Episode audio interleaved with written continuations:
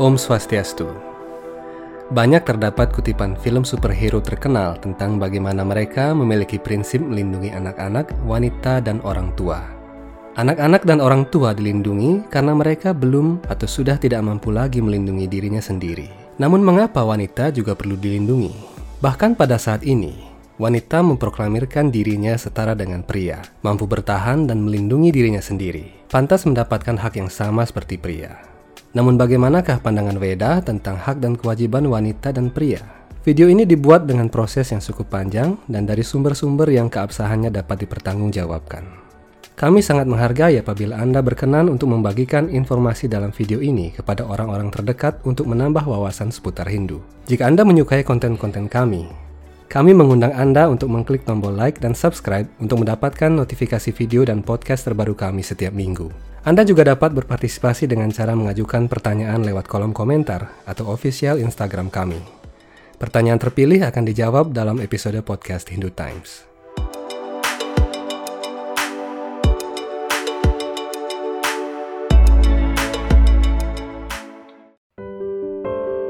Dalam kitab suci Weda Manusamhita, ada lima kepribadian yang patut diberi perlindungan.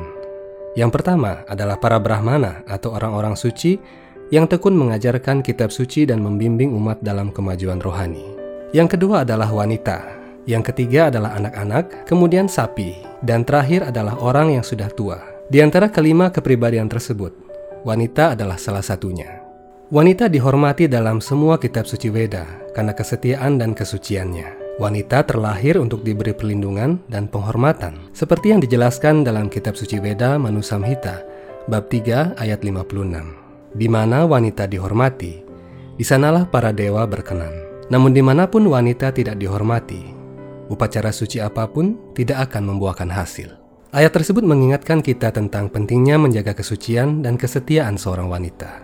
Dalam kitab suci Weda, seorang wanita juga memiliki hak dan kewajiban sendiri. Perlakuan yang diberikan pada wanita berbeda dengan kaum laki-laki. Wanita harus senantiasa dilindungi, bukan karena mereka lemah, tetapi hal ini dilakukan untuk menjaga kesuciannya sebagai seorang wanita. Para wanita dilindungi oleh ayahnya ketika masih kanak-kanak, dididik oleh kedua orang tuanya menjadi wanita yang berperilaku baik dan tekun dalam persembahyangan dan kehidupan yang rohani. Selanjutnya, ketika sudah berkeluarga, Seorang wanita dilindungi oleh suaminya, dan tatkala ia tua, ia dilindungi oleh putranya. Perlindungan yang dimaksud adalah agar para wanita bisa hidup aman dan tenang dalam pengabdian rohani kepada Tuhan Sri Krishna. Kitab suci Weda juga menjelaskan bahwa pada zaman-zaman sebelum Kali Yuga, perlindungan terhadap wanita sangat penting. Oleh karena itu, kesucian para wanita terjaga pada saat itu.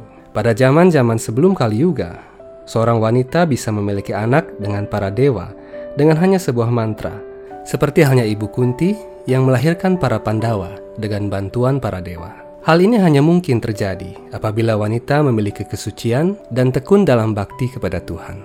Akan tetapi di zaman Kali Yuga saat ini, perlindungan terhadap wanita sudah menurun drastis sehingga kesucian dan kesetiaan wanita juga merosot. Anak-anak yang dilahirkan dari wanita yang tidak suci akan menjadi anak-anak yang nakal dan susah diatur. Sebaliknya, anak-anak yang terlahir dari wanita yang suci akan menjadi anak yang suputra. Dalam kitab hukum Weda, yaitu Manawa Dharma Sastra, laki-laki dan perempuan mendapatkan hak dan kewajiban yang berbeda sesuai kodrat alami mereka. Adanya gagasan kesetaraan juga disalahartikan Hak dan kewajiban laki-laki dan perempuan tidak akan pernah sama persis. Kesetaraan yang dimaksud adalah laki-laki dan perempuan sama-sama menjalankan hak dan kewajibannya sesuai kodrat masing-masing.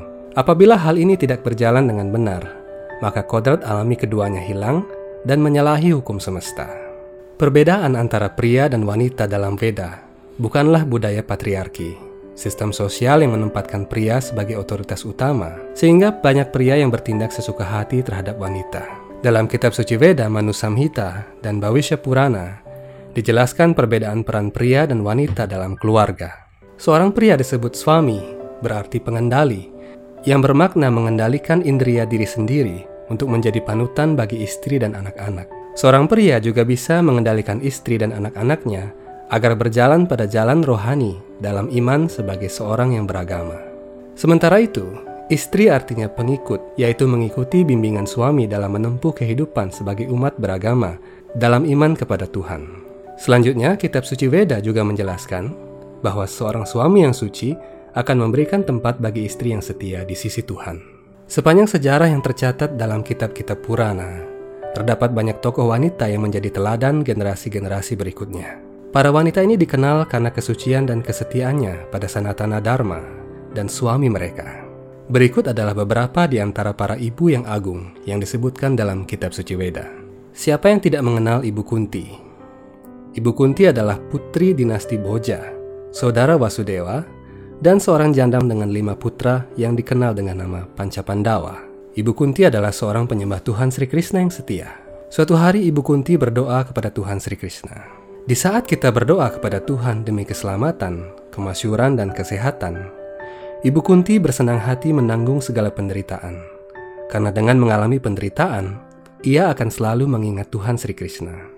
Hal ini juga sama seperti apa yang dilakukan ibu kita di rumah. Seberapapun nakal dan bersalahnya seorang anak, ibu tetap menerima anaknya dengan tulus, mendidiknya sebagai bukti kasih sayang seorang ibu.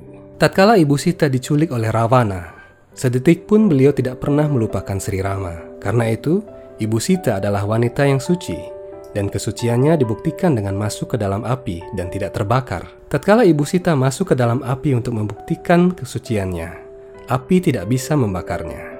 Apabila seorang wanita telah sah menikah dan menerima suaminya dengan tulus ikhlas, berjanji bersama setia dalam hubungan satu sama lain dalam hubungan dengan Tuhan, seorang wanita akan tetap menjadi suci apabila ia setia kepada Tuhan dan suaminya. Kesetiaan adalah hal yang sangat sakral dan bernilai tinggi. Seorang wanita yang setia dan suci adalah hal yang paling berharga bagi kehidupan. Dewa Huti adalah putri Swayambua Manu, yaitu Manu yang menurunkan ras manusia di sepanjang periode Manwantara pertama. Dewa Huti dinikahkan dengan Resi Kardama dan mempunyai sembilan putri dan seorang putra bungsu. Dewa Huti terkenal karena ketabahan hati dan pertapaannya yang keras. Ketika dinikahkan dengan Resi Kardama, Dewa Huti setiap hari sibuk melayani suaminya dalam pertapaan dan melaksanakan pemujaan kepada Tuhan. Setelah bertahun-tahun, badan Dewa Huti menjadi kurus kering, kelopak matanya kehitam-hitaman, dan kecantikannya memudar. Melihat ketabahan istrinya, Resi Kardama mengundang para apsara surgawi untuk datang dan mendandani istrinya. Mereka kemudian mengajak Dewa Huti masuk ke dalam air sungai Saraswati yang sebening kristal dan mendandaninya laksana bidadari di dalam air sungai. Tatkala kecantikan Dewa Huti kembali, dia menghadap suaminya. Dengan kekuatan yoganya, Resi Kardama kemudian membuat sebuah istana emas yang dapat terbang ke seluruh penjuru alam semesta. Kemudian mereka menaiki istana terbang itu dan berkeliling alam semesta. Seperti inilah seorang wanita hendaknya memiliki kesetiaan dan kesucian dalam mengabdi kepada seorang suami yang saleh. Mengabdikan diri bukanlah bukti ketidakmampuan seorang wanita berdiri sendiri, melainkan sebagai bukti kesetiaan, cinta kasih, dan kehormatan. Tokoh wanita lain dalam sejarah Sanatana Dharma adalah Savitri. Savitri adalah putri tunggal Raja Aswapati. Raja Aswapati memerintah kerajaan Madra Desha yang kini dikenal dengan nama Madras. Savitri dinikahkan dengan Satyawana. Satyawana adalah putra Dyumatsena, seorang raja buta yang diasingkan dari kerajaannya sendiri, yaitu Salya Desa. Karena pengasingan ini, mereka hidup di hutan. Satyawana adalah seorang pria sederhana namun memiliki kewibawaan seorang kesatria. Tetapi oleh Resi Narada, ia dinyatakan memiliki umur yang pendek. Pada saat Sawitri mendengar pernyataan Resi Narada, Sawitri tidak mengubah keputusannya dan tetap menikahi pilihannya. Suatu hari setelah tinggal di hutan selama setahun, Satyawana pergi menebang kayu sebagaimana mestinya. Tiba-tiba Satyawana jatuh dan kepalanya sakit. Pada saat yang sama, Sawitri melihat Dewa Yama datang menjemput suaminya. Setelah Dewa Yama mengambil badan halus Satyavana, Savitri mengikuti Dewa Yama ke mana pun dewa itu pergi. Dewa Yama, sang raja kematian, melarangnya ikut dan menawarkan banyak karunia kecuali menghidupkan kembali suaminya. Walaupun demikian, Savitri terus mengikuti Dewa Yama dan meminta berbagai macam karunia.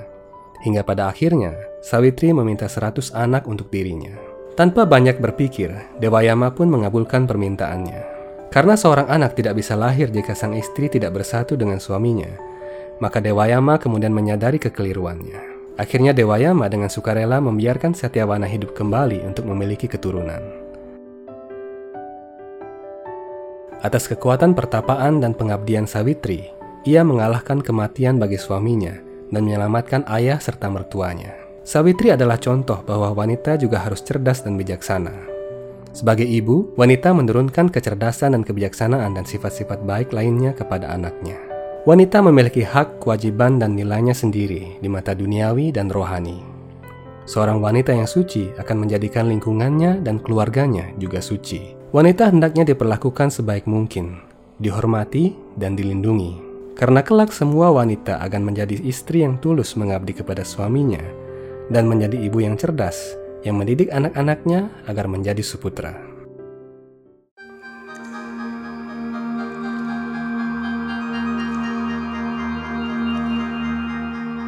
Demikianlah episode wanita menurut kitab suci Weda kali ini. Semoga dapat bermanfaat untuk kita semua. Nantikan episode-episode Hindu Time selanjutnya dengan topik-topik yang menarik berdasarkan kitab suci Weda. Sampai jumpa di video-video selanjutnya. Om Santi Santi Santi Om.